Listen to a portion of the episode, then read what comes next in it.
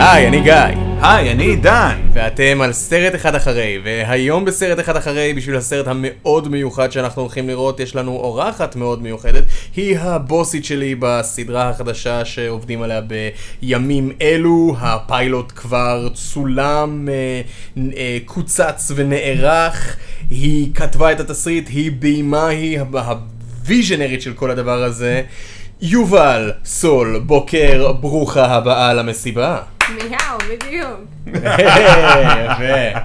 אני רוצה לציין ששמתי מלא מוזיקות רפרנס באסמבלי מפוקימון, ואז שלחתי למוזיקאי, והייתי כזה, אה, אתה יכול להלחין לי משהו כזה כמו גולדן רוד סיטי? כאילו משהו שיחזיק עשרים שנה, יהיה אייקוני, זה ממש, כי זה ממש מתאים לי פה בסצנה. ואם מדברים על משהו אייקוני שיחזיק עשרים שנה, יחידת המתאבדים.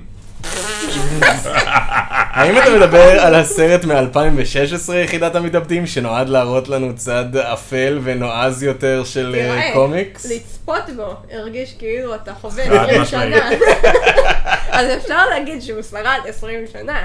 אני לא יודע אפילו מאיפה להתחיל לגשת לדבר על הסרט הזה. אוקיי, טוב, אתם יודעים מה? אני חושב שאצלי זה יהיה הכי קצר. גיא, יובל, מה הניסיון שלכם עם יחידת המתאבדים מ-אלפיים ושש עשרה? רציתי להתאבד במהלך הסרט, אז התקרב. ראיתי את הסרט, יחסית נהניתי כשראיתי אותו בקולנוע. ברטרוספקטיבה אני הבנתי שהסרט הזה לא באמת עובד, כי היה... אוקיי. אני, אני מאוד אוהב את דיוויד אייר, הבמאי של הסרט הזה, הוא עשה סרטים כמו פיורי וכמו אה, סוף המשמרת, אה, סרטים שכאילו יש בהם בקור שלהם, כאילו מין אחוות לוחמים כזאת ואחוות אה, זה, אז מאוד היה לי הגיוני שהוא ביים את הסרט הזה, וראיתי בעצם מה קורה כשיש לך איזשהו במאי עם איזשהו סוג של חזון מסוים, ומה קורה כשאולפן גדול מנסה פחות או יותר לרסן אותך מלהגשים את הוויז'ן הזה. וזה היה Suicide Squad מ-אלפיים ושש עשרה בשבילי, מין סוג של חצי כוח סרט כזה, משהו שעם המון פוטנציאל לא ממומש. זה הרגיש מאוד כאילו, בפנים היו כזה, אה, ראינו את כל הסרטים של מארוול, אנחנו חושבים שהבנו מה עובד, בוא נעשה בדיוק ההפך כדי לייצר לחודים. מה שהם עושים והצליח ומכניס מיליארד של... מיליארדים של זה, בוא נעשה אותו הדבר, רק לא. זה כאילו, הם אמרו, אוקיי, אני, אנחנו ממש רוצים שתעשה בדיוק אותו דבר כמו שהם עושים, והוא היה כזה, לא, יש לי ויז'ן שיכול ממש לעבוד לדעתי לסרט הזה. ואז הם היו כזה, וואל, לא את זה. אני לא ראיתי את יחידת המתאבדים, מסיבה אחת מאוד פשוטה, הסרט נראה רע. אתה טוב בהחלטות. כשהוא יצא, יצ... אולי אני גם טוב בהחלטות, אני לא יודע. הסרט נראה רע מההתחלה, ואני יודע שאנשים אמרו שהטריילר שלו נראה מדהים, ואני מצטער, אני פשוט לא יכול להסכים. אין שום דבר באספקט הזה, ובמיוחד שהוא יצא כל כך סמוך לבטמן נגד סופרמן, שגם הוא נראה רע, וזה בהשוואה פשוט נראה רע יותר. נראה רע? נראה רע איזה סרט שהפיינל באדל שלו הוכרע על ידי לאמא שלי קורי מרתה, לא אחי, ואמא שלך גם לאמא שלי קורי מרתה, כן בוא נלך להציל את אמא שלך, יא תלף, כאילו מה זה הזין הזה? וואו, חלום שלי, אם אי פעם אני יצא לי להגיע לקומיקון, בא לי ללכת לשם עם לא קוספליי, לא חולצה של שום דבר, פשוט חולצה plain white t-shirt עם הכיתוב who the fuck is Martha. אבל האמת היא ש... אני פשוט הייתי לובש פאה וכזה סמלה של עקרת בית בשנות החמישים, והייתי שם טאג שם מרתה, פשוט מסתובב בין הסופרמנים והבטמנים. מנקה עם שואל אבק הובר כזה. אבל אנחנו יכולים לדבר הרבה על Suicide Squad מ-אלפיים ושש עשרה, אבל מה שאנחנו בעצם הולכים לראות עכשיו זה... חצי המשך, חצי סופט ריבוט. ההבדל בין שני הסרטים הוא שלזה קוראים Suicide Squad ולזה קוראים The Suicide Squad. כן, אנחנו יכולים לראות את היחידת המתאבדים. אם יש משהו שפייסבוק לימדו אותי זה שה-The זה הבדל של כישלון או הצלחה כבירה. כן, drop the the, just Facebook. בדיוק. כאילו, בצרפת זה ל-Suicide Squad. אה, ל-Suicide Squad. אלה שזונדו להרלי קווין, אלה שזונדו לדיסי סופר-הירו. עכשיו כל המאזינים דוברי צרפתית, כל שניהם כזה, ככה לא נשמעים צרפתית בכלל. כן. באינסטגרם של דיזינגוף סנטר הם עשו הרבה הרבה פרומושן לגרסה, לליגת הצדק שהם הולכים להקרין שם, והם אמרו גרסת הבמאי ז'אק סניידר, ופשוט עלה לי בראש, הו הו, אני ז'אק סניידר, הבמאי הצרפתי, לבגט, לסופרמן. עכשיו, אני, שמעו, אני קצת חושש, כי ממה שהבנתי בכל מי שצפה בגרסה המקורית של, של ליגת הצדק, ואחר כך את הגרסה של הארבע שעות, כל מי שראה את שניהם פשוט לא הפסיק להלל את הגרסה של ארבע שעות, ואני בתור מישהו שלא ראיתי את הגרסה המקורית עוד פעם, כי כשזה יצא, פשוט זה נראה רע. יש, יש תקווה ליחידת המתאבדים שתיים, מסיבה, אוקיי, משתי סיבות. א', נדמה ש-די סי got their shit together, כאילו, הימים של הדאמסטר פייר של עבר, עברו. כאילו, אם מסתכלים... רק עכשיו יצא ה-new version של Justice League. איזה עברו! נהניתי מזה רצח. נהניתי ממנו רצח. הוא נהנה מזה. ארבע שעות. נהניתי ממנו רצח, ואפילו ראיתי אותו פעם שנייה, ובצפייה השנייה אפילו נהניתי ממנו עוד יותר. אבל אני חושב שהקטע עם ה... היקום המורחב של די סי ואיך שהם got their shit together זה בגלל שהם מנסים להיות מרוול, והם ניסו להיות מרוול מהר מדי. הסיבה היחידה שהיקום של די סי got their shit together זה בגלל שהם הבינו, אוקיי, סביר להניח שלא יהיה לנו את מה שיש למרוול בגלל שאנחנו כבר זיינו את זה על ההתחלה, בואו פשוט ננסה ליצור סרטים טובים, שיעמדו בפני עצמם, okay. שיהיו טובים. אז euh, אני חושב שבעניין הזה הם עשו מהלך מאוד מאוד חכם, כשהם אה, גנבו למרוול את ג'יימס גן, שאני מאוד אוהב אותו. הפיתורים הכי מטומטמים בהיסטוריה של המין האנושי, הם לא גנבו למרוול. לחלוטין, ודיסי ניצלו את זה באופן מאוד מאוד חכם. שלום, אני מאזין שלא יודע. מי זה ג'יימס גן, ולמה פיטרו אותו? ובכן, מעריץ עם כל מדאיג שלפי דעתי צריך ללכת לקלינאי תקשורת. מה? ג'יימס גן הוא למעשה תסריטאי, במאי ומפיק אמריקני. הוא יצר סדרה פרודית בשם פי ג'י-Porn, שבהשתתפות כוכבות פורנו המובילות בתחומן, ויצר לה, ופשוט עשה סרטונים פרודיים עם מה היה קורה אם היינו מנסים עכשיו לעשות סרט עם עלילה שהיא בדרך כלל מתאימה לפורנו, אבל פשוט לא מגיעים לסקס אף פעם. ת, תחפשו את זה ביוטיוב, זה קורע מצחוק. משם הוא התגלגל לכל מיני פרויקטים קולנועיים, הוא כתב עבור זאק סניידר את uh, שחר המתים, הרימייק שלו, הוא uh, יצר סרט uh, קורע מצחוק עם ריין ווילסון שנקרא סופר, והוא גם אחראי על שני הסרטים הפלאיים של מארוול, שומרי הגלקסיה ושומרי הגלקסיה שתיים.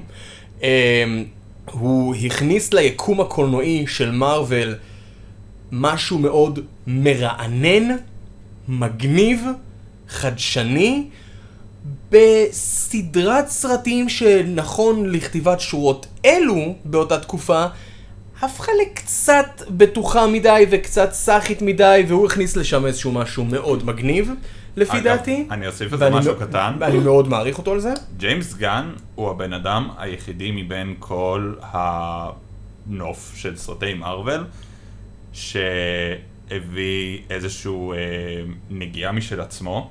אמנם שני הסרטים של שומרי הגלקסיה הם לחלוטין סרטי מארוול מעל הכל, אבל אלה הסרטים היחידים שאתה יכול לראות באמת שיש שם בן אדם שהביא קצת סגנון משל עצמו, בית שידע מה הוא עשה, כי לפני, כאילו, שומרי הגלקסיה היו דמויות, קל לשכוח את זה עכשיו, אבל לפני שהסרט הראשון יצא, אף אחד לא ידע מי זה שומרי הגלקסיה. גם אנשים שקראו קומיקסים בקושי ידעו מי הדמויות האלה, זה לא היה כמו... דמויות מאוד איזוטריות ומאוד נישתיות. יש בשומרי הגלקסיה באמת את עבודת הבימוי כאילו מתהליך ההתחלה עד הסוף של הבחירת פסקול, של בחירת השחקנים, של כאילו של הבחירה של זוויות צילום, של כן, זה סרט אקשן, מרווילי, בלי עומק, אבל יש שם דמויות שעוברות משהו, וזה אחד הסרטים היחידים במרוויל שהדמות באמת עוברת משהו, שהיא לומדת משהו על עצמה, וכזה, ושהסרט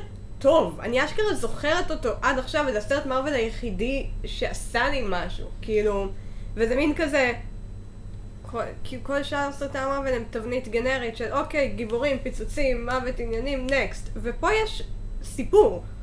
יש לו, יש פה יוצר קולנועי שהצטרף לאיזשהו סוג של יקום קולנועי כזה, נתן את הזווית שלו ועדיין שיחק לפי החוקים של מרוויל סלש דיסני. הם סוג של פיתרו אותו מהפקת הסרט השלישי שעתיד להתקרב באותו זמן, בגלל שאיזשהו right wing douche piece of shit העלה, בחר להעלות כמה ציוצים שלו מלפני עשר שנים, שבאף אחד מהם לא היה שום שמץ של הטרדה או רוע או רשע, פשוט ציוצים מפגרים ומצחיקים עם אופי שהוא מעל הכל קומי, דוגמת אה, ציטוט, הייתי רוצה לכתוב סרט על ילד שמגלה את האוננות, ואז איכשהו באיזשהו אופן מוזר האוננות שלו saved the day, שזה כאילו מעל הכל כאילו, זה, זה פשוט מפגר ודבילי ואשכרה יכול לעבוד בתור סרט עם ג'יימס גאן. זה כאילו ממש a new pixel movie, what if sperm could talk. העניין הזה גרם להרבה הרבה גלים, דייב בטיסטה שהוא אחד השחקנים של שומרי הגלקסיה, והוא חייב באופן מאוד מאוד גדול את הקריירה שלו, את הקריירה הקולנועית שלו לג'יימס גאן, אמר שהוא מסרב לשחק בסרט השלישי אם ג'יימס גאן לא יהיה שם. בעקבותיו גם עוד שחקנים התייצמו לצידו של ג'יימס גאן. האחים וורנר ומחלקת הקולנוע של הסרטים של די סי ניצנו את ההזדמנות הזאת ואמרו לג'יימס גאן, בוא אלינו ותעשה סרט אה, על יחידת המתאבדים, אה, go ape shit, go nuts, אף אחד לא יגיד לך מה לעשות, אנחנו כבר ויתרנו על הרעיון הזה של יקום קולנועי, אתה תרגיש חופשי. אה, R-rated? אתה רוצה R-rated? תעשה R-rated! יאללה, בואו ניתן לגן הזה להשתולל. מבטיחים לנו בסרט הזה אלימות, בדיחות קורעות ופשוט אנסמבל מטורף של שחקנים.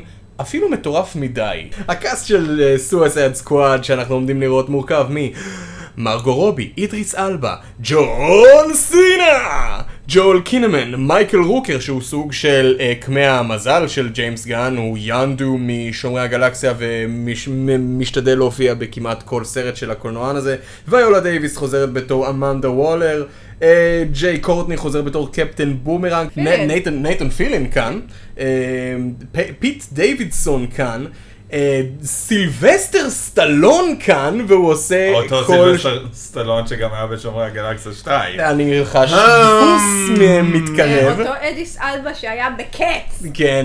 לא, אבל פה יש קודם כל אדריס אלבה הוא בהכל, ולדעתי הוא לא במספיק. בקיצור, יש פה שלל שחקנים שמשחק מגוון דמויות שונות ומשונות. בפרומושן הראשון שאנחנו קיבלנו לסרט, יותר נכון בטריילר הראשון, קיבלנו את כל שמות השחקנים מלווים לפרצוף דמות שהשחקן הזה עומד לשחק, והיה כתוב מתחת לה, מעל להכל Don't get attached לכל הדמויות האלה. לא זה אומר שכאילו הרוסטר, אני, אני ראיתי את הטריילר הראשון ומשם אני לא המשכתי כמנהגי, בגלל שאני כאילו יודע שבטריילרים בדרך כלל מראים חצי מהסרט וחבל, וזה מאוד מעניין אילו דמויות יישארו בחיים בסרט הזה, ואילו דמויות ימצאו את מותן באופן uh, ברוטלי. עברתי את אקדמיית משחקי הכס, I'm cool. כן, אשכרה. אגב, בגידות, משחקי הכס. וויל סמית לא ממשיך לסרט הזה, לי קצת חבל, כי אני אוהב אותו. אני אוהב את וויל סמית. גם אני אוהב את וויל סמית, אבל תראה, וויל סמית הוא טוב כשהוא משחק את הבחור הקול, את הבחור הקריזמטי שאתה רוצה להיות איתו, ברגע שאתה מנסה לעשות אותו כזה, אתה יודע, מחוספס וריגד, זה לא שהוא לא יכול לעשות את זה, אבל זה ליהוק לא טוב בשבילו. זה לא, זה לא טייפקאסט, זה לא. כאילו, ועכשיו אפשר לצאת מטייפקאסט? כן. It's very hard. זה לא שהוא לא יכול לעשות את זה, כאילו יש תפקידים דרמטיים שהוא עושה את זה מדהים, אבל פה בגלל שזה כן סרט קומיקס וצריך את האיזון הזה של הכיפיות והרגינס, והוא לא יכול לעשות את זה. ואגב, זה היה פשוט רצף שנים מאוד לא טובות עבור וויל סמית, בערך עשר שנים שכל דבר שהוא עושה היה רע. הוא היה טוב באלאדין. הוא היה טוב באלאדין. הוא היה טוב באלאדין. אוקיי, לא אמרתי שהעשור הזה לא נגמר. מצטרף לי פה ג'ון סינה בתפקיד של דמות שנקראת פיסמייקר, ועכשיו פיסמייקר, הייתה התלהבות כל כך גדולה בברנג'ה הפנימית של ההפקה, מאיך שג'ון סינה שיחק את פיסמייקר, שהם נותנים לו סדרה בכיכובו ב-אייץ' בי או Max עם אותה הדמות. אז אם יש משהו שמסקרן אותי גם בין היתר לראות, זה מה היה כל כך טוב באיך שהוא עשה את הדמות הזאת ואיך הוא שיחק אותה שם בהפקה, שזה ממש כאילו בא להם להמשיך איתו למקומות חדשים. תראה, אני לא יודע, אבל ההחלטות האלה לא קורות בכזאת ספונטניות, כאילו במיוחד אם ההפקה של אייץ' בי או Max כבר מצטלמת, עוד קצת לפני שהסרט יצא, והם כאילו לא יודעים איך הקהל יקבל את זה, אז ככל הנראה הם בנו על הדמות הזאת, וכאילו, והם, והם מדליפים לנו ידיעות שוואו, התלהבנו ממנו וזה, אבל נדמה לי שפשוט זה יחס כפול לסרט ולסדרה שעתידה לצאת. אני חושבת שיותר הגיוני שנכתבה סדרה, היא הייתה איפשהו במרתפים. יכול להיות. וכשהדמות הזאת עלתה ליחידת המתאבדים, הם ראו את הביצוע, התלהבו ואמרו, אה, בוא נשלוף את השיט הזה מהמרתף ונעשה אותו.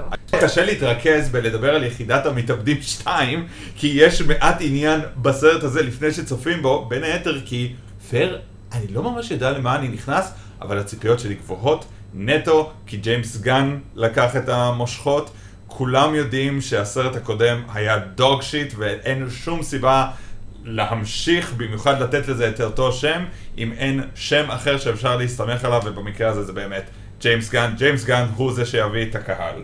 הסרט הזה, כאילו היה אפשר פשוט לקרוא את The James Gunn Show. כן. וזה לא היה עושה שום הבדל, לא היית יודע שום דבר על הסרט, שום ציפיות מעבר ל... אה, it's a James Gunn movie. זה אחלה שם הסרט. נכון, למה לא עשו את זה? אני בכיף אחר כך הייתי הולך לראות את The Spielberg Show, או את המרטין סקורסזה, לא... את המרטין סקורסזה סינרמה. אני צריכים לעשות, פשוט לגנוב מבוג'ק את הבדיחה ולקרוא לזה An Untitled James Gunn Project, and it will be just fine!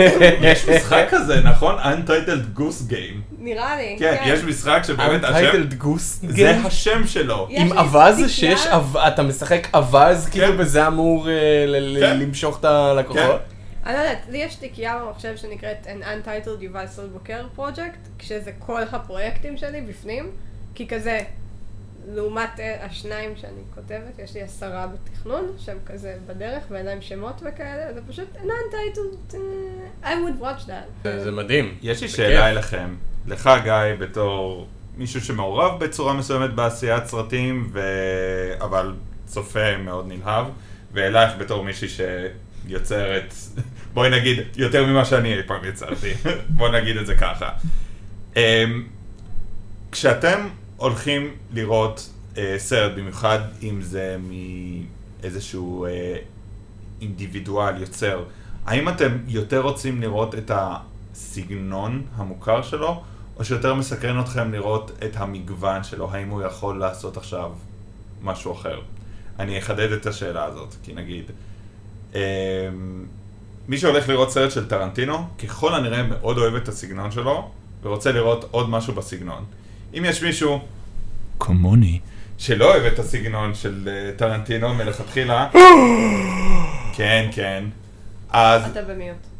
אני, וואו! לא, גם אנחנו במיוט. לא, רגע, אני, זה, גיא, אתה במיוט, כדי שלא חשבו שאמרתי את זה לך. יובל, הגם את בבוגדים? אוקיי, בסדר. הבוגדים, אגב, זה הפרודיה האהובה עליי לנוקמים. נייס. אז, כאילו... כמה חשוב לכם לראות באמת את הסגנון שלו, וספציפית לפה, כאילו, האם אתם יכולים כאילו לבוא ולראות את הסרט של יחידת המתאבדים שתיים ולהגיד, וואי, זה ממש הסגנון של ג'יימס גן וליהנות, או להגיד, נו, ג'יימס גן, למה אתה עושה כל פעם את אותו הדבר? תגוון. יש לך עכשיו את המושכות, אין לך את דיסני מאחור אחד, תעשה משהו אחר. כאילו, אני אלך לכיוון ממש שונה, הייתי ממש רוצה לראות את ג'יימס גן עושה דרמה, אוקיי? כי אני חושבת שכאילו, הוא עדיין נשאר בסופר וילאנס אמנם, אבל זה עדיין סופר פאוור פיפל, וזה עדיין סרט קומיקס, כן. סרט קומיקס עם קומדיה מסוימת, וכנראה סיפור יחסית דל. אוקיי? כי זה כל סרטי הקומיקס, כי אף אחד לא... אין השקעה ממש בסיפוריות שלהם, יש השקעה באפקטים, זה יהיה אקשן, אבל... חבר'ה, תנו לי סיפור. והייתי ממש רוצה לראות אותו עושה דרמה מאוד מאוד כבדה, מאוד מאוד רצינית, עם סיפור מאוד מאוד חזק, ולראות אותו מביא מאפיינים של ג'יימס גן to those kind of things. לראות איך הוא משלב בין יצירה, בין הפן המאוד קומי שלו, מאוד חי, המאוד צבעוני ומהיר, למשהו שיותר דרמטי, ולראות דרמה עם, עם fast paced. כאילו, נגיד, היית אומרת שבייבי דרייבר הוא סרט כזה, מעין דרמה עם סגנון של הבמאי? כן, זה אדגר רייט, אבל אדגר רייט שונה. זהו, וזה היה סרט מעולה, כי אתה אומר, הוא לא במאי, he's not a one trick pony. לא. כאילו... כן. יש לו סגנון משלו, והוא יודע כאילו מתי להוציא אותו. הייתי רוצה לראות את ג'יימס גן מביים סדרה של אירון סורקין. שמה? וואו, מעניין לאללה. זה כאילו, that's the dream. הייתי מפיק בהוליווד, זה היה הפרויקט הבא שלי. וואו, זה מעניין. גיא, מה אתה חושב על שאלת הבמאי והסגנון? אני דווקא אקח את טרנטינו בתור במאי שאני אוהב, אבל כבר יצא לי שקיבלתי בסרט אחד שלו יותר מדי ממנו. אני ארחיב. אני אוהב את הבימוי שלו, אני אוהב את הכתיבה שלו, אני אוהב את ההחלטות שהוא עושה בתור פילמייקר, הכל לרמת ה... באיזה מצלמה אני רוצה להשתמש, ובאיזה מלחין אני רוצה להשתמש, ובאיזה רפרנסים אני רוצה להשתמש. אני אוהב את כל הדברים האלו. כשראיתי את The Hateful Eight, לקראת סוף הסרט, שעד לנקודה הזאת מאוד מאוד נהניתי ממנו, כי היה שמה את כל הדברים שהזכירו למה טרנטינו בעיניי יוצר קולנוע גאון. צילומים, צילומי נוף יפהפיים, כתיבה מושחזת, דמויות שכל דמות... כל אחת מהן הייתי רוצה לראות סרט בכיכובה, הכל שם, ואז מגיעים למערכה האחרונה שספוילר, יש שם כבר איזה פאקינג טבח אה, נוראי, ופשוט ראש מתפוצץ אחר ראש מתפוצץ. טבח? לא, בסרט לא, של טרנטינו? לא, לא, לא, אוקיי, בסדר, כן, אתה, אתה, אתה צוחק עכשיו, אבל בנקודה הזאת אני כבר הרגשתי ש... די, אחי, אתה כבר מעונן על עצמך, כבר הבנו בראש הרביעי שהתפוצץ, כבר אמרתי, בסדר, כאילו, די, אחי, די, הבנו. לעומת זאת, בהיו זמנים בהוליווד, הרגשתי את כל, ה, את, את כל הסגנון של טרנטינו, כשהוא אומר, בוא ננסה עכשיו משהו שונה וקצת יותר laid back, עד לסצנה האחרונה שפאקינג הכל מתפוצץ שם. זה היה אותו, זה היה טרנטינו, עושה טרנטינו, מעונן על עצמו, וכזה, and that's it. All true, אבל עדיין באיזשהו סגנון שהוא קצת יותר אחר, בגלל שטרנטינו, זה, זה טרנטינו כשהוא אומר לצופים שלו, מה אם הייתם זבוב על הקיר, או יותר נכון, זבוב שמסתובב בהוליווד, ואתם פשוט רואים, התרחשויות. אתם פשוט רואים איזשהו סוג של היפר, היפר-ריאליזם. יש לי התרחשויות in real life. אני יכולה לצאת לרחוב, ללכת שלוש שעות ולחוות התרחשויות. אני באה לסרט כדי לחוות סיפור שמתקדם והולך לאנשהו, ואני נקשרת לדמויות ואכפת לי מה קורה איתם, ולא את הרגליים של מרגו רובי, כי זה תשעים אחוז מהפאקינג סרט. אני לא מסכים. כאילו, יש שם דמויות שאני התחברתי אליהם, כל דמות אני התחברתי אליה, לדמות של דיקפרי ולדמות של ברד פיט, כאילו, כל אחד מהם היה איזשהו סוג של מאבק משלה וסוג של ניצחון משלה, או איזשהו מפגש עם המאבק הזה, לפי דעתי. אז אם לענות על השאלה של עידן, אני חושב ש... אני אוהב לראות סרטים של במאי שכאילו, שיש בהם משהו שמזכיר לי למה אני אוהב את הבמאי הזה, אבל כן הייתי רוצה לקבל ממנו איזשהו משהו קצת שונה. עם סקורסזה אני מקבל את זה מאוד, בגלל שיש לו איזשהו סוג של סגנון משלו, ויש לו איזשהו סוג של מכתב אהבה משלו לכל מיני תקופות ול, ולכל אה, אה, ז'אנר הפשע, אבל כל סרט גנגסטרים שלו לא יהיה דומה לסרט גנגסטרים הקודם. The Irishman הוא סרט גנגסטרים מאוד שונה מ-Goodfellas, בגלל שבמרכז של The Irishman יש לך אדם שנקרא בין שני סוגי דמויות אב, וזה אתה ממש you feel for him, בעוד שב-Goodfellas יש לך פשוט uh, סיפור גנגסטרים שונה לחלוטין. אז אני אוהב את התחושה של המוכר עם עוד אקסטרה משהו. אז יובל, מה הציפיות שלך מ-The Suicide Squad של ג'יימס גן? חיכיתי לזה מאז שהיינו בחנייה. יאיי, זה נשמע נורא רע, אנשים עכשיו מדמיינים מה עשינו בחנייה, אבל לא נורא.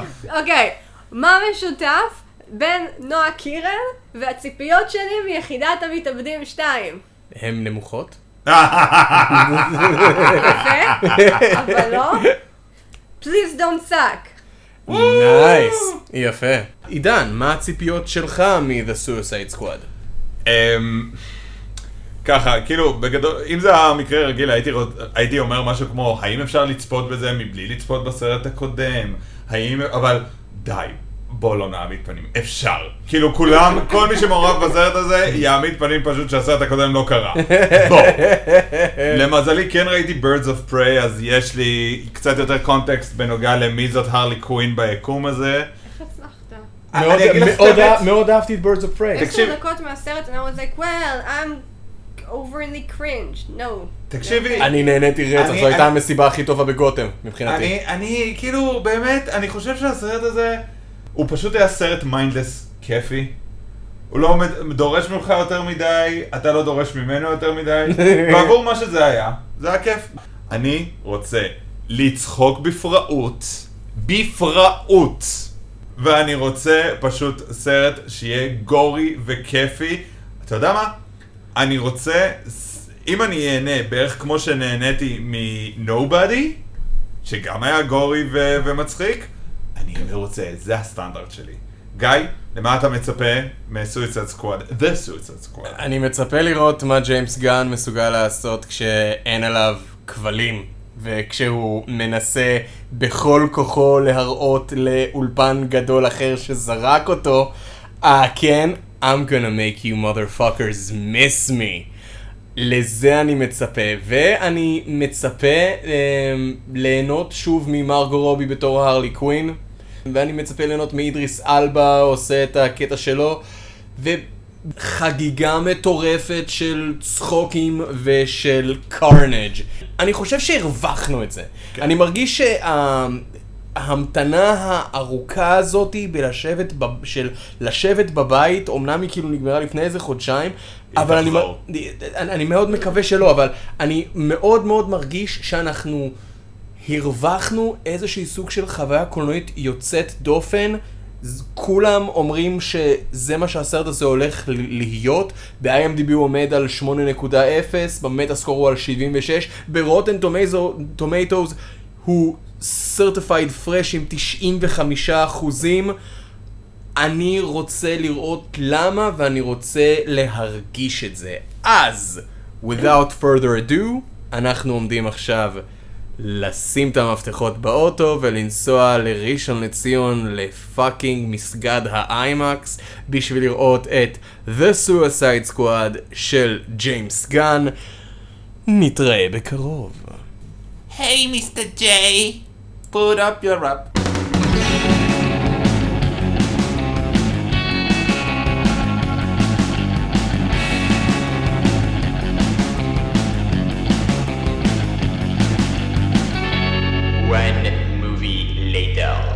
פרט אחד אחרי.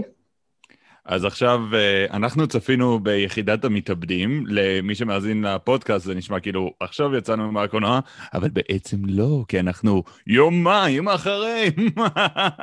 יומיים אחרי ובזום גם. מה זה זום? נשמת של מושג, זה מין המצאה כזאת שאנשים יצרו כדי לתקשר אחד עם השני מרחוק. חשבתי זה כדי לראות מקרוב ביותר במצלמה, אבל מה אני יודע. לא, לא, לא, מצלמה זה לפורנו חובבים, אחי. אה, כמו הסרט הזה. זה פורנו מאוד ספציפי. אז כאמור, צפינו ביחידת המתאבדים לפני יומיים.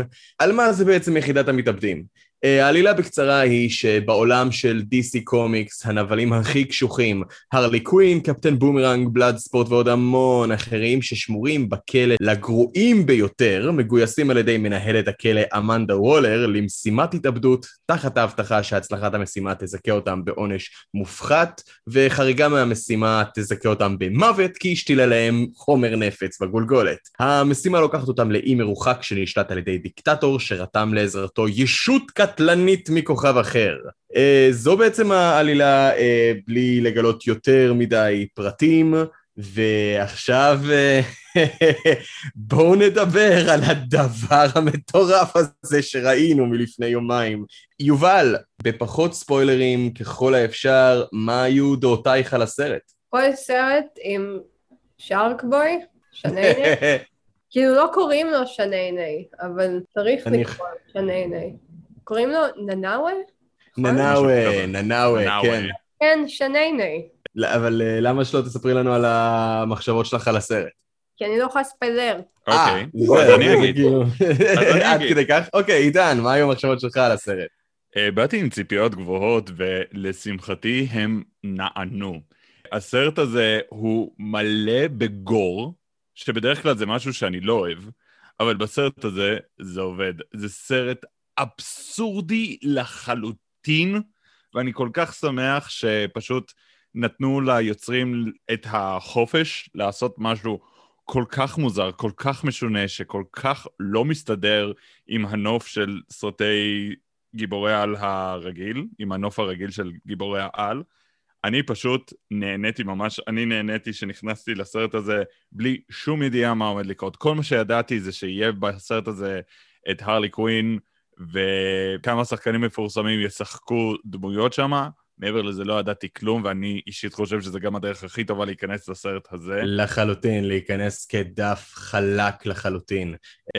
זה פשוט היה סרט כל כך, הוא אוחז אותך כל כך טוב, וזה פשוט היה הנאה צרופה. גיא, מה אתה חשבת עליו? באמת, הכי בקצרה והכי נטול ספוילרים שאפשר, בתור סרט על הסויסייד סקואד, זה היה כל מה שהסרט הקודם מ-אלפיים ושש עשרה אמור היה להיות וצריך היה להיות. מבחינת העבודה של ג'יימס גן, זה הסרט שבו ג'יימס גן מבסס את עצמו בתור במאי, באופן הכי שלם והכי מגובש. הכתיבה שלו היא לא פחות מגאונית. כל דמות הרגישה שלמה עד לרמה שאתה מרגיש שאכפת לך מכל דמות שנמצאת שם, ותוך כדי הסרט אתה גם מבין שלבמאי סלש תסריטאי הזה, בגלל ש... הוא התסריטאי היחיד של הסרט הזה. It was directed and written by James Gunn. ואתה מבין שיש לו בטן מלאה, והמון מה לומר על סרטי גיבורי על, ובכלל, מעבר לסר... לסרטים של גיבורי על. אני באתי עם ציפיות גבוהות, והסרט התעלה עליהם and then some. באמת, כל הכבוד. אני אפילו אוסיף ואגיד, יש מצב גדול מאוד שכולנו הולכים להיות תקועים בבית שוב לעוד מספר חודשים. כל עוד אתם יכולים, תעשו לעצמכם טובה, לכו לראות את הסרט הזה בקולנוע, במסך הכי ענק שרק אפשר, ובאמת תנצרו את החוויה הזאת.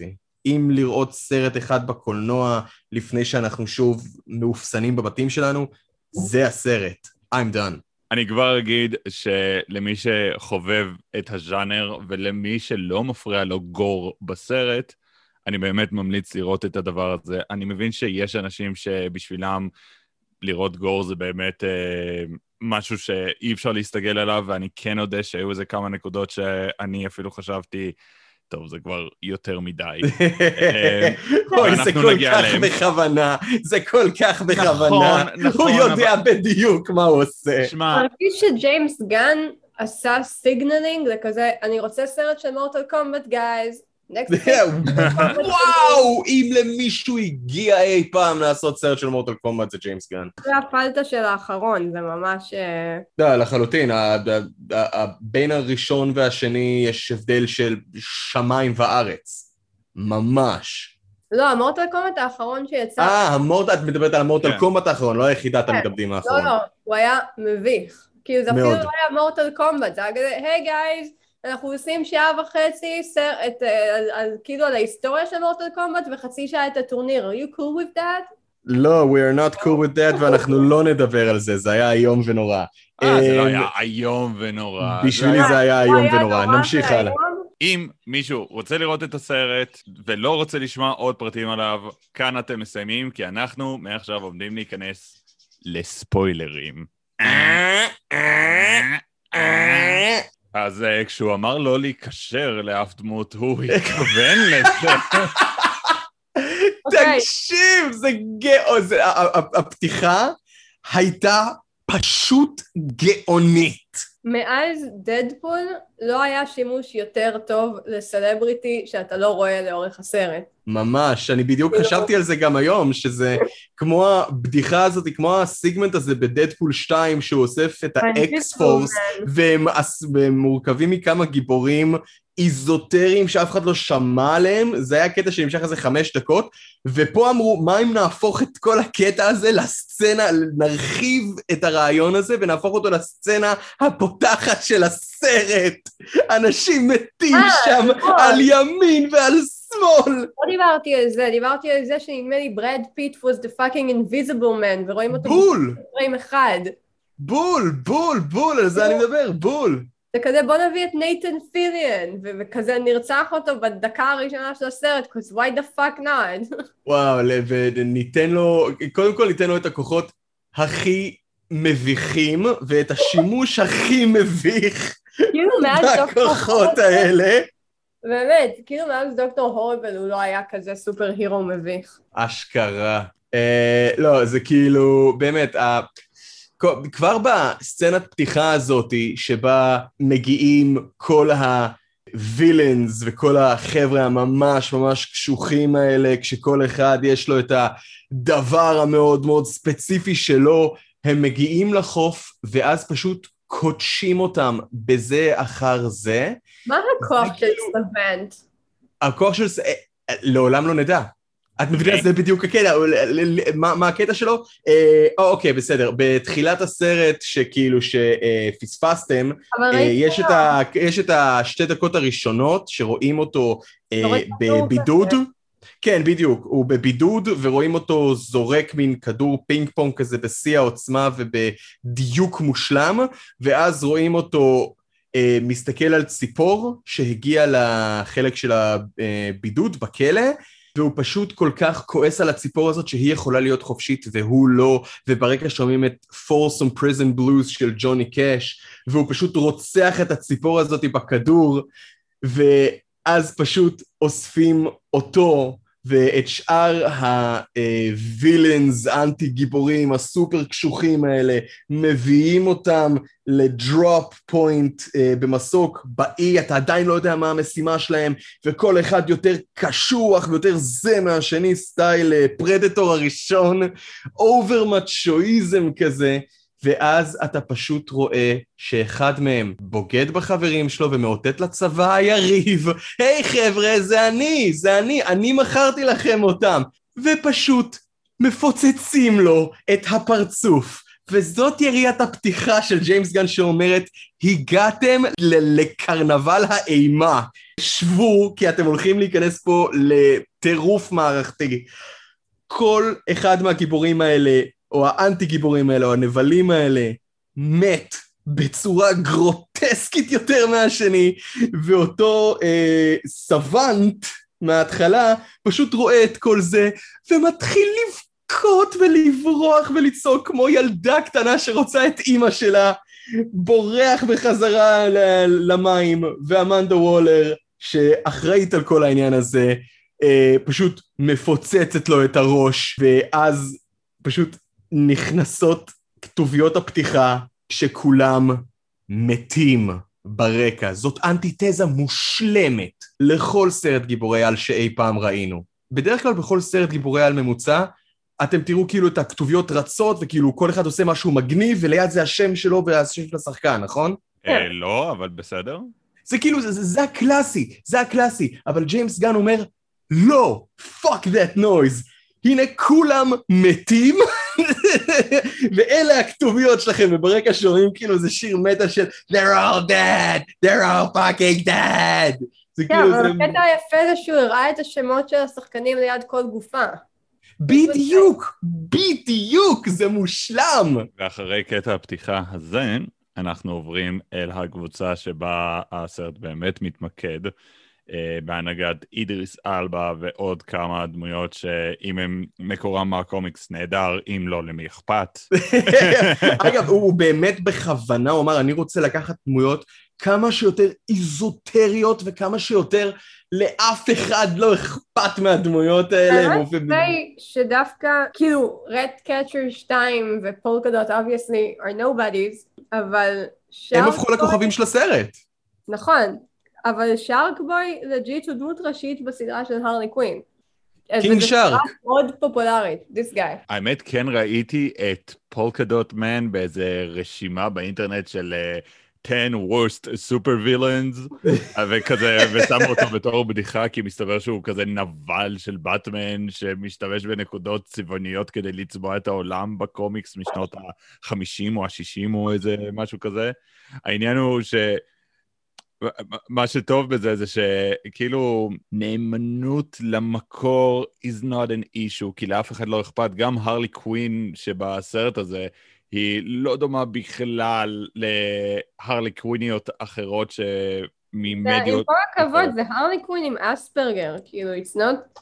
הרלי קווין עם אספרגר, מה זאת אומרת? זאת הדמות, כאילו בסרט הזה.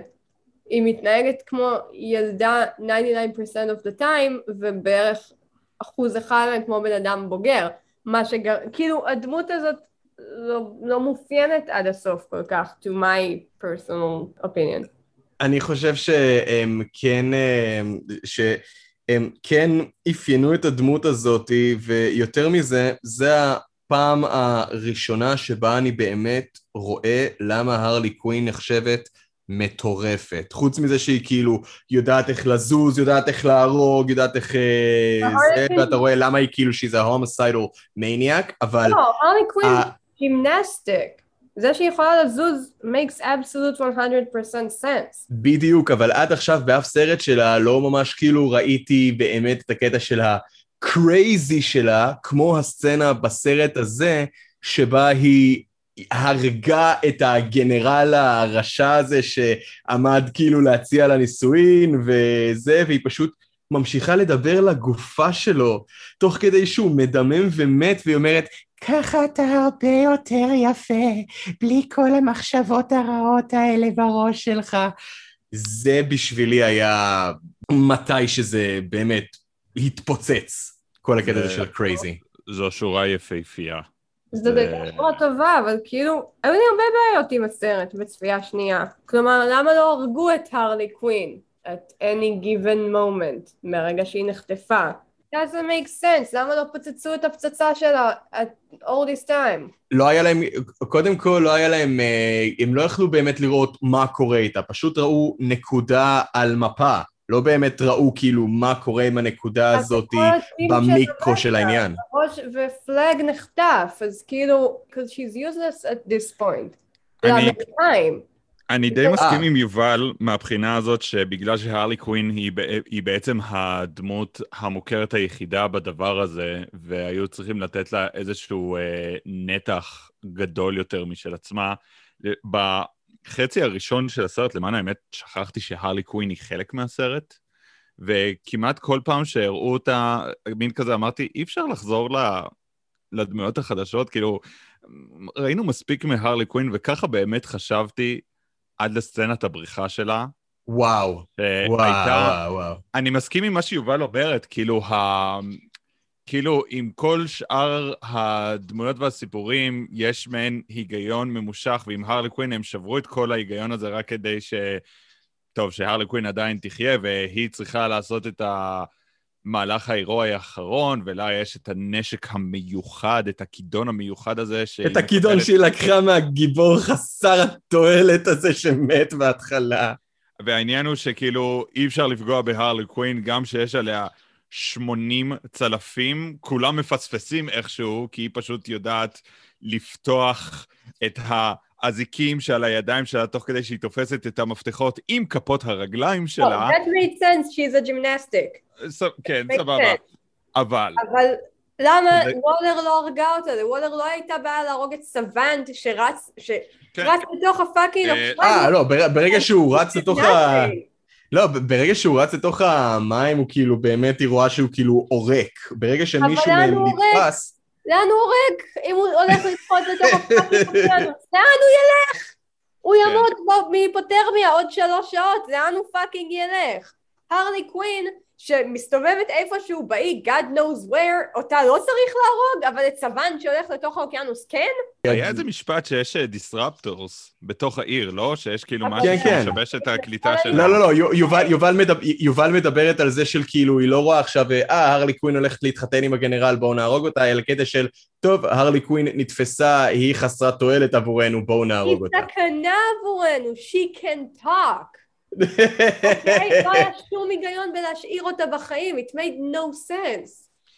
כן, כן, האמת, מאז שראיתי את הסרט, יצא לי לראות ביקורת של יוטיובר, של מובי בוב, שכן היה קצת יותר קשה לסרט ממה שציפיתי שהוא יהיה, גם ממה שאני הייתי, וכן, הוא העלה נקודות מאוד דומות, בעיקר בנוגע לזה שאיזה נתח גדול הרלי קווין קיבלה לעומת השאר, אני, אבל... חייב להג... אני חייב להגיד שכאילו באמת, מה שאתה אומר שהיו רגעים שפגשת דמויות חדשות ואז שכחת שיש הרלי קווין, זה לפי דעתי מספיק אה, אה, קרדיט לסרט שהוא לא מתמקד אך ורק או שההרלי קווין מקבלת את הנתח הגדול יותר או הגדול מדי, בגלל שיש פה באמת דמויות שכל אחת מהן זוהרת ב- בזכות עצמה, ואחד מהם שאני חייב לדבר עליו כי הוא עד עכשיו לא יוצא לי מהראש, בגלל איך שהוא שוחק, איך שהוא הוצג, איך שהוא נכתב, ומה בעצם אני חושב שהמשמעות האשכרה מאחור, מאחורי הדמות הזאת זה פיסמייקר של ג'ון סינה, שאני עד עכשיו לא הבנתי בעצם כמה מדובר בפשוט שחקן טוב. פיסמייקר הוא דמות פשוט מבריקה. הוא כל כך מגוחך ומצחיק בסצנה אחת, והוא כל כך כאילו קשוח כזה, All American Hero Patriot כזה, ואז בסוף אתה באמת רואה אותו בתור דבר מפחיד. בהתחלה, בתחילת הסרט, כשהוא uh, אומר, אני מוקיר את השלום בכל ליבי, ואני ארצח כמה גברים, נשים וטף שצריך בשביל לשמור עליו, זאת פאקינג בדיחה, ואתה נקרא מצחוק, אבל לקראת הסוף אתה מבין שהבדיחה על חשבונך, כשאתה רואה שהוא אשכרה מוכן לעשות את זה. יותר מאוחר מסתבר שאותו אה, ישות, אותה ישות חייזרית שטופחה באי הזה, היא בעצם אה, נלקחה לכדור הארץ על ידי אסטרונאוטים אמריקאים, וממשלת ארצות הברית עומדת מאחורי כל העניין הזה עם סטארו, the conqueror, הכוכב ים המטורף הזה שכאילו שעלול להשתלט על העולם. ויחידת המתאבדים, אשכרה, נשלחה לשם לא בשביל לנצח אותו או לא בשביל, אה, בשביל לעצור את הגנרל שרוצה להשתמש בו, היא נשלחה לשם בשביל לטייח את כל המעורבות של ממשלת ארצות הברית. קפטן אמריקה שתיים אלרט. We've already seen this movie. למה את חושבת? מה אני חושבת? כי זה לג'יט בדיוק אותה ביקורת שמופנית כלפי ממשלת ארצות הברית בקפטן אמריקה, The Winter Soldier. אני חושב ש... משהו חדשני. We've seen this movie. It's a good movie, but we've seen it?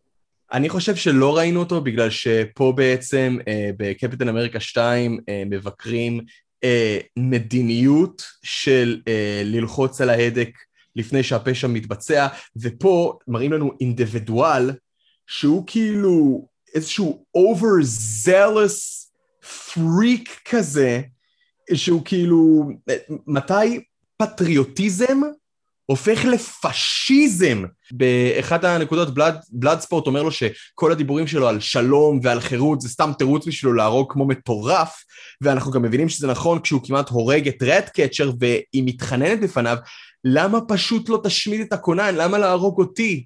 והוא מתרץ בזה באני יסודי, שזה חרה בלבן, הוא פשוט נהנה מלרצוח, ואני כאילו... גייז, he's a bad guy. קודם כל, כולם שם ה-bad guys, they're all the bad guys, אבל כאילו, ואני חושב שזה גם הבדיחה שג'יימס גן מריץ על חשבונך, שכאילו אתה רואה את פיסמייקר ואתה חושב, וואו, איזה מזל שהמטורף הרצחני הזה בצד שלנו, ואז אנחנו מבינים, holy shit, הוא לא בצד שלנו, ואנחנו גם עודדנו את ההתנהגות הזאת, והיה לנו סבבה איתה. They are bad guys. הוא לא בצד שלנו, הוא היה בפאקינג כלא.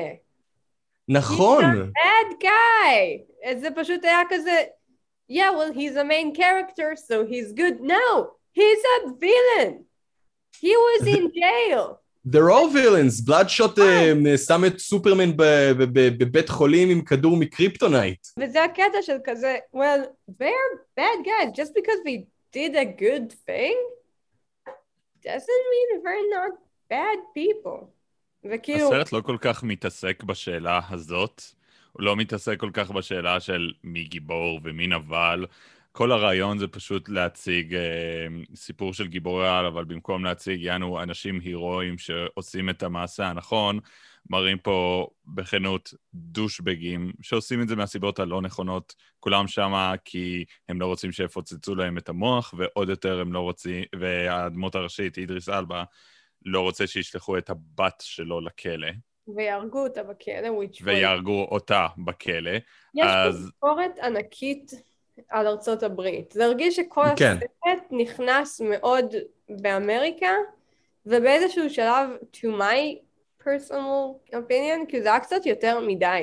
זהו, אז אני חושב שזה מכוון, בגלל שג'יימס גן נחווה על ידי אה, אישיויות אה, ששייכות לה, ימין uh, במפה הפוליטית של ארצות הברית, שהציפו את הציוצים שלו בזמנו, וקיבלו המון רוח גבית מסנטורים רפובליקנים uh, שמרנים, והם uh, עשו את זה בעיקר בגלל שג'יימס גן היה uh, דובר מאוד מאוד נלהב נגד טראמפ, והשתדל לבקר אותו וללעוג לו בטוויטר בכל אפשרות זה, אז כאילו פה בעצם זה מין סוג של הנקמה שלו, ב, ב, אני, אני חושב באמריקה ככלל, ובאופן יותר מדויק בכל האנשים האלה שהם יענו פטריוטים, פטריוטים של התחת שלי, אתם חבורה של פשיסטים. כאילו זה, זה, זה, זה מה שג'יימס גן אומר פה דרך הדמות הזאת ודרך הסרט הזה גם, שזה חתיכת, אם זה לא שום דבר אחר, זה חתיכת דבר מאוד מאוד נועז לעשות. כן, כאילו אני יכולה להסכים לזה שזה נועז, מצד שני, זה היה מאוד ללא סאבטקסט, זה היה מאוד in your face, ו- וזה מאוד מבאס ממישהו כמו ג'יימס גן, שכאילו, אתה עושה סרט עם בדיחות חכמות, וכאילו עם דמויות שכזה, כן, אי אפשר לפתח שמונה דמויות בסרט אחד, but it was a good movie, ואז אתה נותן לי את הפרופוגנדה שלך על ארצות הברית, in, in my face, כאילו, dude, קצת, קצת תקליל, כאילו, אל, אל תגידי, אמריקה זה רע. אני חושב ש... אני חושב שעל הדרך, תוך כדי שעושה את זה, בגלל שאין הרבה סרטים שמנסים להיות המון המון דברים בבת אחת, ולעשות המון דברים בבת אחת, והם מצליחים. רובם נכשלים כשהם עושים את זה. ג'יימס גן, לפי דעתי בסרט הזה, הצליח להעביר את הביקורת שלו דרך הדלת האחורית. זה מה שאני לקחתי מזה, אבל תוך כדי... הוא אומר לך בפרצוף. תוך כדי, אבל תוך כדי שהוא אומר את זה, אתה מקבל סרט שהוא קליל וכיפי ומטורף. זו, נס, זה, זו נסיעה ברכבת הרים הסרט הזה. אני, אני כן חושב שהביקורת נגד אמריקה הייתה קצת אה, מיותרת, כי פשוט שאר הדברים שבסרט הם כל כך שונים, וכל כך, אוקיי, זה סרט שגרם לאחברים, אחברושים יותר נכון, ולקרישים להיות חמודים. לקראת סוף הסרט אני צועק, אני, אני תופס את עצמי, צועק למסך, לא, אל תהרגו את הקריש הענק, טורף האדם, אני ממש ממש אוהב אותו. מה, קינג שרק הוא הכי חמוד בעולם. הוא מקסים, יש מצב שזה הדבר הכי טוב שסילבסטר סטלון עשה בכל הקריירה שלו. בואו פשוט רגע נשים את זה פה. כן, זה פשוט היה דמות כל כך מצחיקה ומתוקה, ואני פשוט אהבתי את כל אחת מהדמויות הראשיות. הרלי קווין, לא אהבתי אותה בסרט עד לסצנת הפריצה שלה, שאז אמרתי, אוקיי, אני בפנים. אידריס אלבה הוא אידריס אלבה, גם שהוא בחתולים הוא עדיין שובל לב. אבל אתה, סוף סוף אתה רואה כאילו את אידריס אלבה עושה, כאילו, נותן... It's finally acting. כן. כי עד עכשיו כאילו, כשהוא היה בקץ, כשהוא היה בכל סרט אחר, עד עכשיו הוא כאילו מאוד היה על ניוטרל כזה, בקטע כזה של כאילו, אני אעשה מעט ככל האפשר, אבל לא, פה אתה כאילו באמת רואה... אתה רואה בן אדם שמרגיש, רוצה ונאבק. כן, הוא יכול, הוא, הוא יכול להיראות קשוח ועדיין להצחיק אותך באותו זמן, שזה לא משהו שקל לעשות. הבחורה של הרט קאצ'ר הייתה נפלאה. ממש. וגם כאילו הפולקדוט מן, שהוא כאילו הדמות הכי סתמית במרכאות, הייתה, הוא היה מצחיק בטירוף. אולי הבדיחה... שאם היא הייתה בגיל הנכון, אוברי פלאזה היא ליהוק משמעותי טוב יותר לרט קאצ'ר שתיים. היא פשוט לא... האמת שזה, אני ממש יכול לראות את זה קורה, לגמרי. אבל זה טוב ש... אני מאוד מאוד אוהב את זה שהם לקחו מישהי אנונימית יחסית ונתנו לה לזהור פה. אה, זה סבבה, פשוט אוברי פלאזה הייתה מביאה שם דמות, לדעתי, מצחיקה הרבה יותר, כי אוברי פאקינג פלאזה. Even with that said, כאילו, הסרט הזה תפס אותי כל כך לא מוכן כמעט בכל רגע.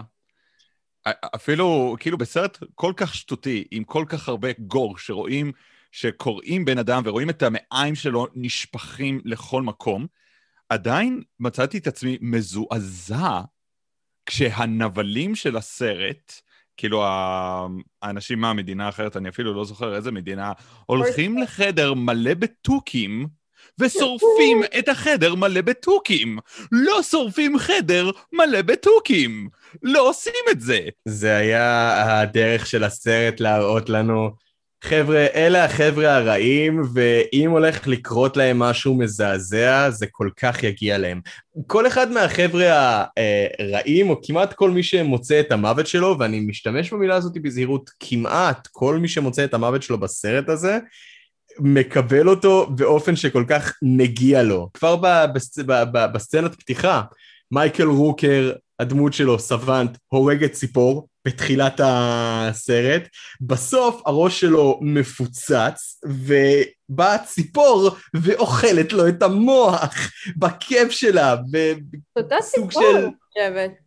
יש, אני איכשהו בספק שזו אותה ציפור, אבל זה... לא, it's the same kind of a bird. The same kind of a bird, לחלוטין. לחלוטין, אותה סוג של ציפור, זה היה וואו. זה היה פשוט וואו. מה שיפה בסרט זה שכאילו... היו כל מיני ביטים מאוד צפויים, כאילו ברגע שהם מוצאים את הרלי קווין ועושים לה מונטאז' מאוד ארוך על איך שהם מתייחסים אליה כמו אל מלוכה, והרי ברור שהנסיך, או אני אפילו לא זוכר מה התפקיד שלו, מי שהיה מיועד להיות הנשיא, ברור האל שהוא... האל פרזידנטה. האל פרזידנטה, שהרי ברור שהוא... נבל, וזה לא טוב אם הרלי קווין והוא יהיו ביחד, יש כאילו מונטאז' מאוד ארוך ורומנטי וזוהר על זה שהם אוכלים ביחד ונהנים ביחד, צוחקים וזה, ואז הוא מציע לה נישואים, והיא אומרת כן, ואז הוא אומר, כן, אני צריך לעשות גם כמה דברים רעים, ועוד לפני שהוא מסיים את הנאום, ולפני שהרלי קווין פתאום יש שוט שהיא אולי מתלבטת ולא יודעת מה לעשות, עוד הרבה לפני זה פשוט תוקעת לו כדור בראש ואומרת, לא, לא, לא, די, כאילו, I'm over that shit. אני סיימתי, אני פסיכופטים סיימתי. לא, זה כאילו גם, גם דרך שמי כזה, תקשיבו קל, אתם הרי יודעים שהיא, כאילו, שהם לא יהיו ביחד והיא לא תעבוד לצידו, אז למה להעמיד פנים שכן, די, יאללה, בוא נסיים את זה כמה שיותר מוקדם. ואז היא גם אמרה את השורה באמת נפלאה הזאת, שאתה הרבה יותר יפה ככה, בלי המחשבות הרעות האלה בראש. כאילו בהתחלה, אתה נראה הרבה יותר יפה ככה, מי כזה, אה, הרלי קווין אוהבת לראות לנו אנשים מתים? לא, היא פשוט לא אוהבת לראות פסיכופטים יותר. מעניין מה היא חושבת שהיא מסתכלת במראה. היה לי נורא קשה עם זה שהיא, she acts like a child, ושאנחנו אמורים למצוא את זה סקסי. אני לא חושב שאת אמורה למצוא את זה סקסי, אבל אני חושב שיש גברים מאוד מסוימים שכן ימצאו את זה סקסי. That's why it's not funny for me. It's, it's gross and... and I've heard a really hard time watching it. כן, זה, אבל זה נראה לי בעיה עם הדמות שלה ככלל, פחות או יותר מאז שהיא נוצרה בסדרה המצוירת של בטמן, שכאילו, נראה לי הסיבה שהיא דווקא כל כך, כי זה היזון, אבל היא גם קצת סקסית, וזה משהו שאני אישית לא רואה מכזה. זה הסיבה שהיא דווקא. סקסית, I don't mean that. היא מתנהגת כמו ילדה. כשהיא נכנסת לטירה, היא סופרת את המשבצות על הרצפה, כשהיא מדברת עם המנהיגי כזה, have you shown them the birdies? כאילו, she acts like a child. לא במובן הסקסי של הקוקיות, like an actual five-year-old, and it's supposed to be sexy. הוא שוכב עם מישהי שהרמת בגרות שלה היא של ילדה. היא ילדה עם uh, אצבע מאוד מאוד קלה על ההדק. uh, הייתי רוצה להגיד משהו על הכתיבה של ג'יימס uh, גן בסרט הזה. Uh, אני חושב שהוא פה זיהה איזשהו סוג של פוטנציאל מאוד מאוד גדול. Uh, גם הוא וגם וורנר uh, ברודרס, בגלל שהכתיבה שלו מנצלת את המצב הקיים. אין ילדים בסביבה, אין מרץ' למכור יותר, ואנחנו לא חלק מאיזשהו סוג של אה, יקום קולנועי.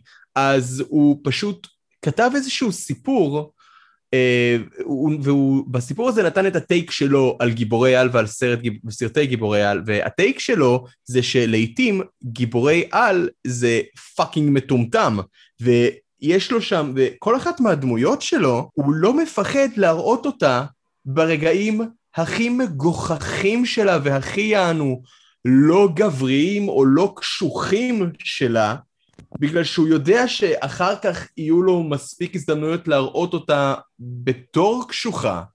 דמות כמו בלאדספורט, שהוא כאילו הבן זונה הכי קשוח בג'ונגל, אבל הוא מפחד מאחברושים, וממש רואים כאילו שיש לו פוביה רצינית ומשתקת אפילו מאחברושים, וכאילו זה יכול לשמש אחלה בתור דחקה מטומטמת בסרט פחות טוב, אבל יותר מאוחר אתה רואה מה קורה בתוך זה. זה כמו נגיד אה, עם אה, פולקה-דוט מן, שהורג את כל האנשים האלה ואומר, אה, וואו, זה, זה ממש ממש קשה לי להרוג, אבל אז אני חושב שאז אני מדמיין את אמא שלי, ואז יותר קל לי להרוג.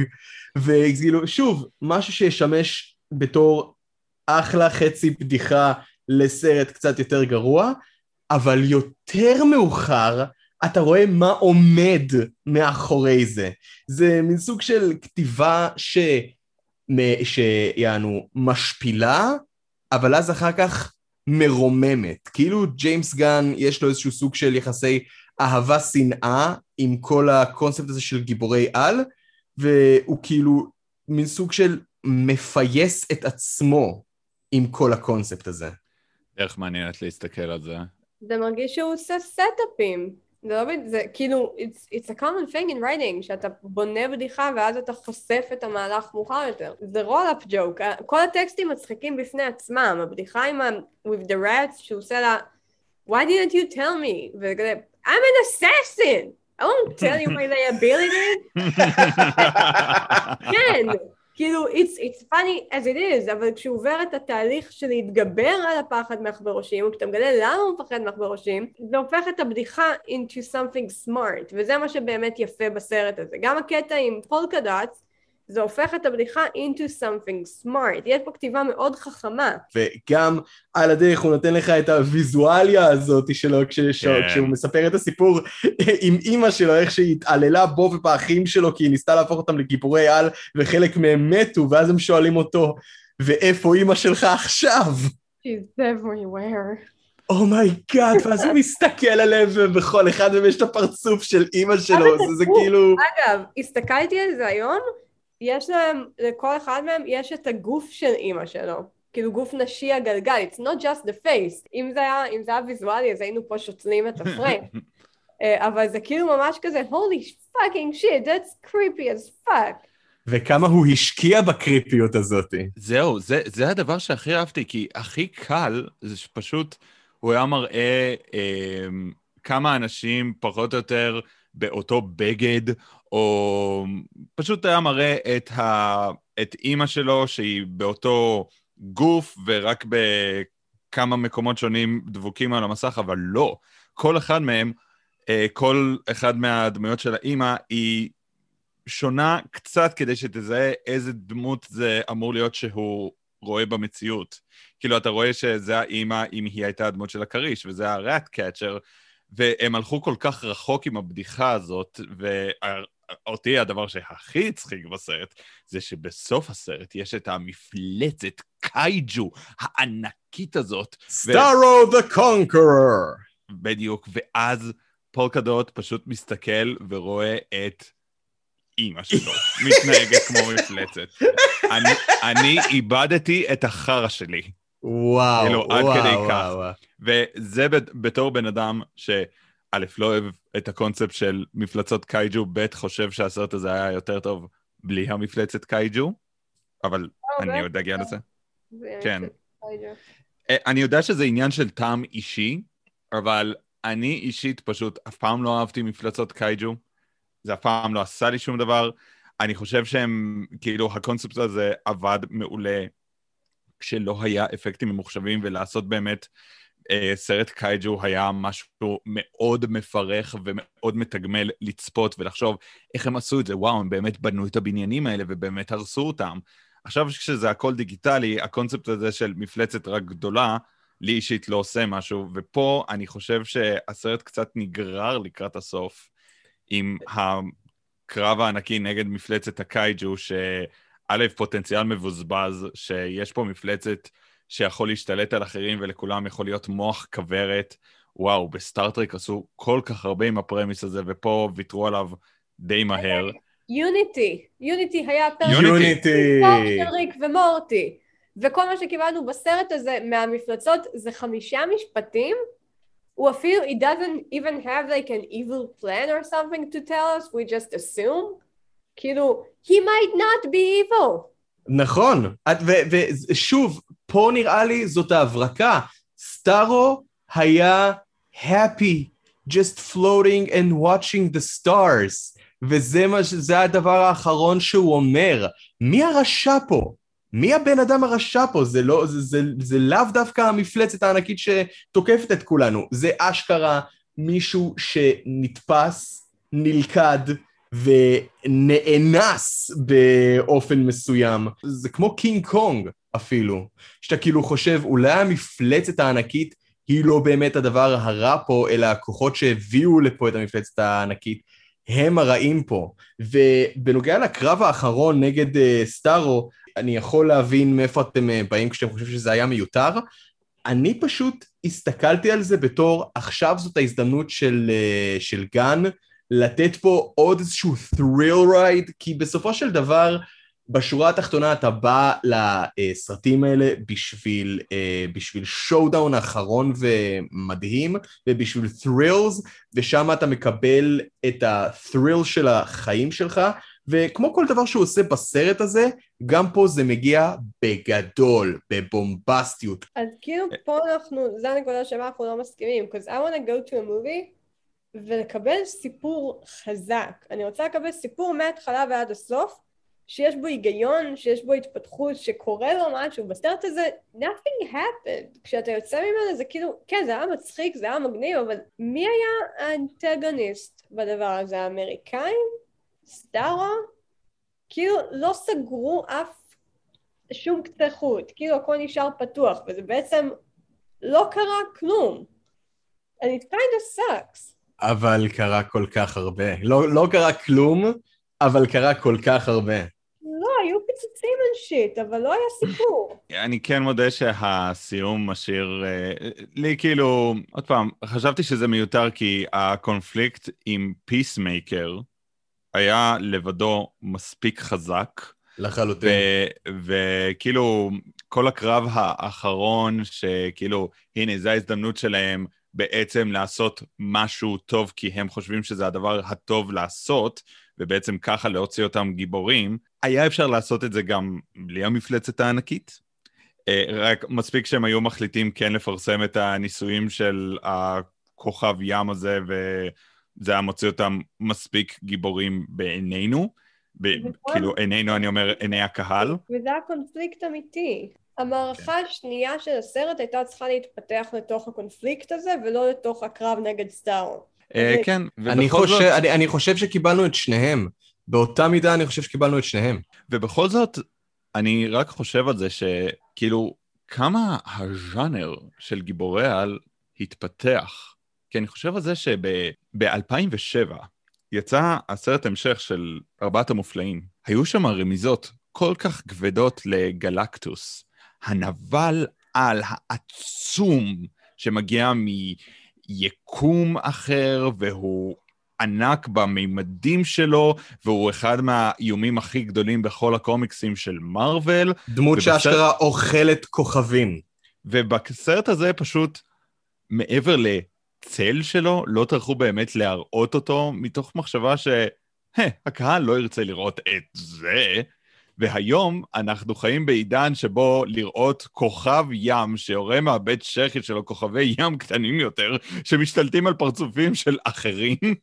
זה מין כזה, אה, נו, לא צריך את זה, די. כאילו, כמה הז'אנר הזה התפתח וכמה אנחנו זכינו לראות באמת דברים שעד לפני פחות מ-עשרים שנה היו יכולים להיות באמת קיימים רק בחוברות הקומיקס, מתוך מחשבה שהקהל הרחב לא ירצה לראות את זה, והנה, עכשיו הקהל הרחב כן רוצה לראות סרט גורי עם המון דם, הומור מפגר ומפלצות ענקיות, משהו שפשוט לא היה יכול לקרות פעם. אז על זה אני שמח, כי ההיגיון הזה כן מאפשר לנו דברים כמו Infinity War ו-Endgame, שאלה דברים פשוט פרועים, שלא היה ניתן לעלות על הדעת פעם, על מסך הקולנוע, ועכשיו זה קיים, זה עושה תכנון שבתוכי מאוד שמח, ומאוד הייתי רוצה שזה היה גם מתרחב לז'אנרים אחרים, הלוואי שהסקופ ככה גם לסרטי פנטזיה, ואפילו למדע בדיוני, ואפילו, אני לא יודע, אפילו דרמות כתובות היטב, היה יכול להתרחב ככה בקולנוע, אבל one thing at a time. אני גם חושב שאין מנוס מ...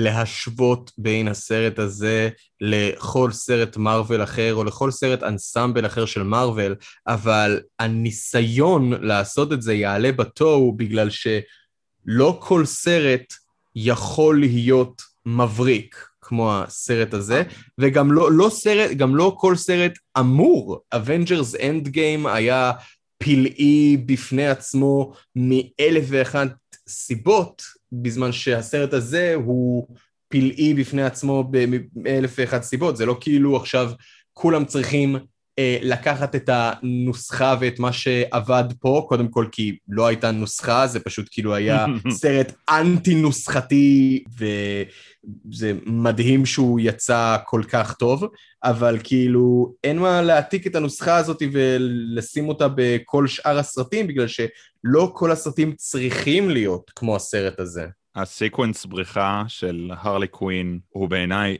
כל כך טוב. כן, היה לי קצת קשה לקנות את העניין הזה שהוא, תראו כמה אני גמישה שאני יכולה לפתוח את, ה, את המנעול רק עם כפות הרגליים שלי, אבל אחרי זה, היא, אוקיי, הרלי קווין קודם כל מזמזמת את uh, מילים מהשיר I got nobody, ואז בבריכה השיר הזה מתנגן ממש uh, לא ברקע של התמונה, אלא ממש בפורפרונט, ותוך כדי שהיא יורה באנשים, מאחוריה יש אנימציה מדהימה של פרחים. אפשר לפרש את זה לכאן או לכאן, שכאילו ככה הרלי קווין פורחת, או היא הורגת עם רובים ופרחים זה חיים או משהו כזה, אבל זה היה פשוט קונטרסט כל כך טוב עם שיר שאני כל כך אוהב. זה הזכיר לי באמת את הסיבה למה התאהבתי בשומרי הגלקסיה, כשראיתי את זה בפעם הראשונה שהשירים הפופולריים ממש משמשים בתור דרך אחרת להסתכל על המצב הקיים, ממש כמו סרטונים ביוטיוב, שזה היה נהדר. וזה משהו שפחות קשור לסרט הזה, אלא יותר בכללי. לסרט קוראים יחידת המתאבדים, ואני חיפשתי תמונה של הסרט, וחיפשתי את זה בפייסבוק. אז הקלדתי בפייסבוק, Suicide Squad, ואז כשלחצתי Enter על הדף שכתב, Do you need help? אתה יכול ליצור קשר עם אחד מהאנשים האלה, ומי כזה, מה זאת אומרת? Help, אני מחפש תמונה, ואז קלטתי ש, holy shit, הקלטתי התאבדות בפייסבוק. הם עכשיו חושבים שעובר עליי משהו. אולי נול, זה היה סרט ממש חמוד וכיפי. אני כאילו נורא מסכימה עם זה שהוא לא נוסחתי. אני חושבת שהוא נוסחתי של גיבורי על קלאסי. הרבה אקשן, הרבה מצחיק, מעט עלילה. אני, אני יכול רק לדבר על מה שאני ציפיתי ומה שקיבלתי. ציפיתי לראות מה ג'יימס גן מסוגל לעשות בלי כבלים, וכשהוא מנסה בייסיקלי לעשות אצבע משולשת לאולפן אחר שוויתר עליו, קיבלתי את זה לחלוטין. זה ג'יימס גן שהורידו ממנו לחלוטין את כל האזיקים של אנחנו מחלק מיקום קולנועי, או יש ילדים באולם, תרגיע. וורנר בראדרס הבינו שאין להם לא את זה ולא את זה, וזה פשוט נותן לו את ההזדמנות להתפרע, לאו דווקא באלימות ובבדיחות, אלא בסגנון הקולנועי שלו, שבו בסרט הזה, לפי דעתי, הסגנון שלו בתור פילמייקר הכי מתגבש והכי מבוסס. הוא לא מנסה להיות טרנטינו הבא, או whatever הבא. קל מאוד ליפול למלכודת של להגיד משהו כזה. ופשוט ג'יימס גן מתגלה פה בתור חיה אחרת לחלוטין. רואים את זה בכיתובי סי ג'י איי שמתארים לנו את שמות הפרקים של הסרט, אשכרה כמו בחוברת קומיקס, בצילומים של סצנות אקשן, ואפילו בדבר טריוויאלי כל כך, כמו שוט של נסיעה של רכב בין רכבים אחרים. סתם, שוט טריוויאלי של איזה חמש שניות, וכשאני רואה את זה, זה עשה לי צמרמורת, כי אני כאילו חושבת, וואו, הוא עושה את זה כל כך טוב. אה, רואים גם שהוא, אה, לקומדיה, הוא לקח השראה מארכיטיפים של במאים אחרים, ושל הקומדיות שלהם, כמו האחים צוקר ומל ברוקס. אה, ציפיתי ליהנות ממרגו רובי בתור הרלי קווין, נהניתי ממנה רצח. רציתי ליהנות מאידריס אלבה, נהניתי רצח. רציתי ליהנות מחגיגה מטורפת של צחוקים ושל קרנג' על המסך הכי גדול שאפשר. אני מרגיש שקיבלתי את זה לחלוטין. יובל, למה ציפית ומה קיבלת? סרט שיהיה יותר טוב מהקודם, and that's what we got. Did it suck? No. נהדר. עידן, מה אתה ציפית מהסרט ומה אתה מרגיש שקיבלת? אני רציתי לצחוק בפראות, וכן, צחקתי בפראות. כל השאר מבחינתי היה בונוס נהדר. אני יכול להבין את הביקורת כלפי הסרט, ככל שחושבים עליו יותר, יש כמה דברים שלא מסתדרים, ויחד עם זאת אני פשוט לא יכול להכחיש את זה שזה היה פשוט חוויה נהדרת, שאני לא עומד לשכוח בזמן הקרוב. מרגו רובי כל כך טובה בתור הרלי קווין. מי שמשחקת את אמנדה וולר היא מושלמת בתפקיד הזה. ג'ון סינה בתור פיסמייקר זה משהו שלא יצא לי מהראש בזמן הקרוב. ופשוט יש כל כך הרבה דברים ויזואליים בסרט שהם היו נפלאים, לראות קרב דרך כסדה, כאילו רואים את כל הקרב hand to hand combat, משתקף על הכסדה של פיסמייקר, ולא אכפת לי אם עשו את זה בצורה דיגיטלית, זה עדיין היה דרך מבריקה להציג את זה, הבדיחות שמה. פנומנלי. השוט של סוונט בפתיחה של הסרט, שמתחילים מההשתקפות שלו בשלולית ואז עולים אליו, יפהפה. לחלוטין.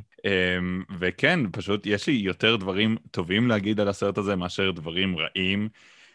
אני באמת חושב שג'יימס גן הוא מבין הבמאים והתסריטאים הכי טובים של ימינו, הוא יכול לקחת ספינה שוקעת ולהעלות אותה לשמיים, וזה מבחינתי מבריק.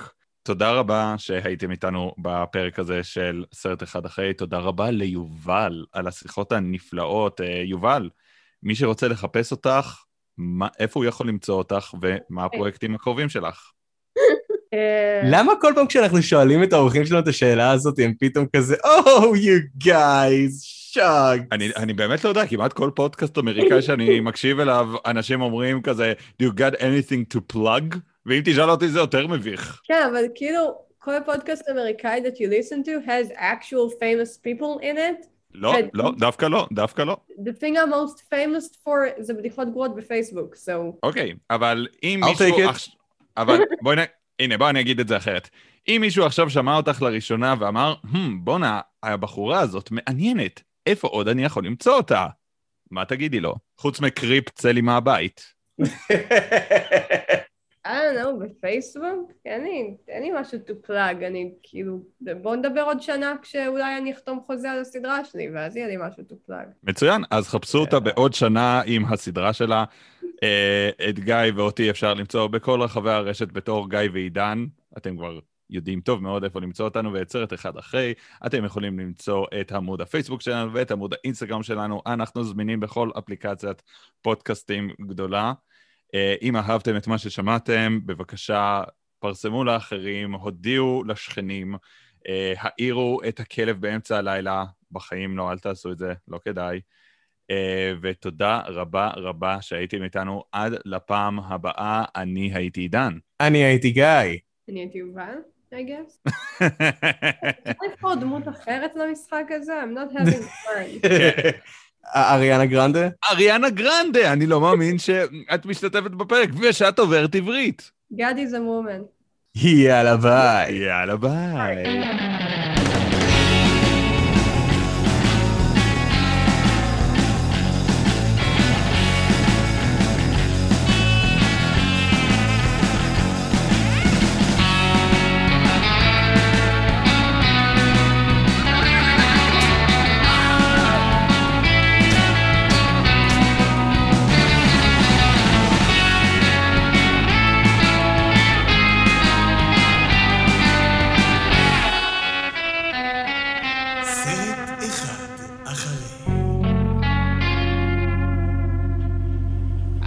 Mister J, you're not in this picture.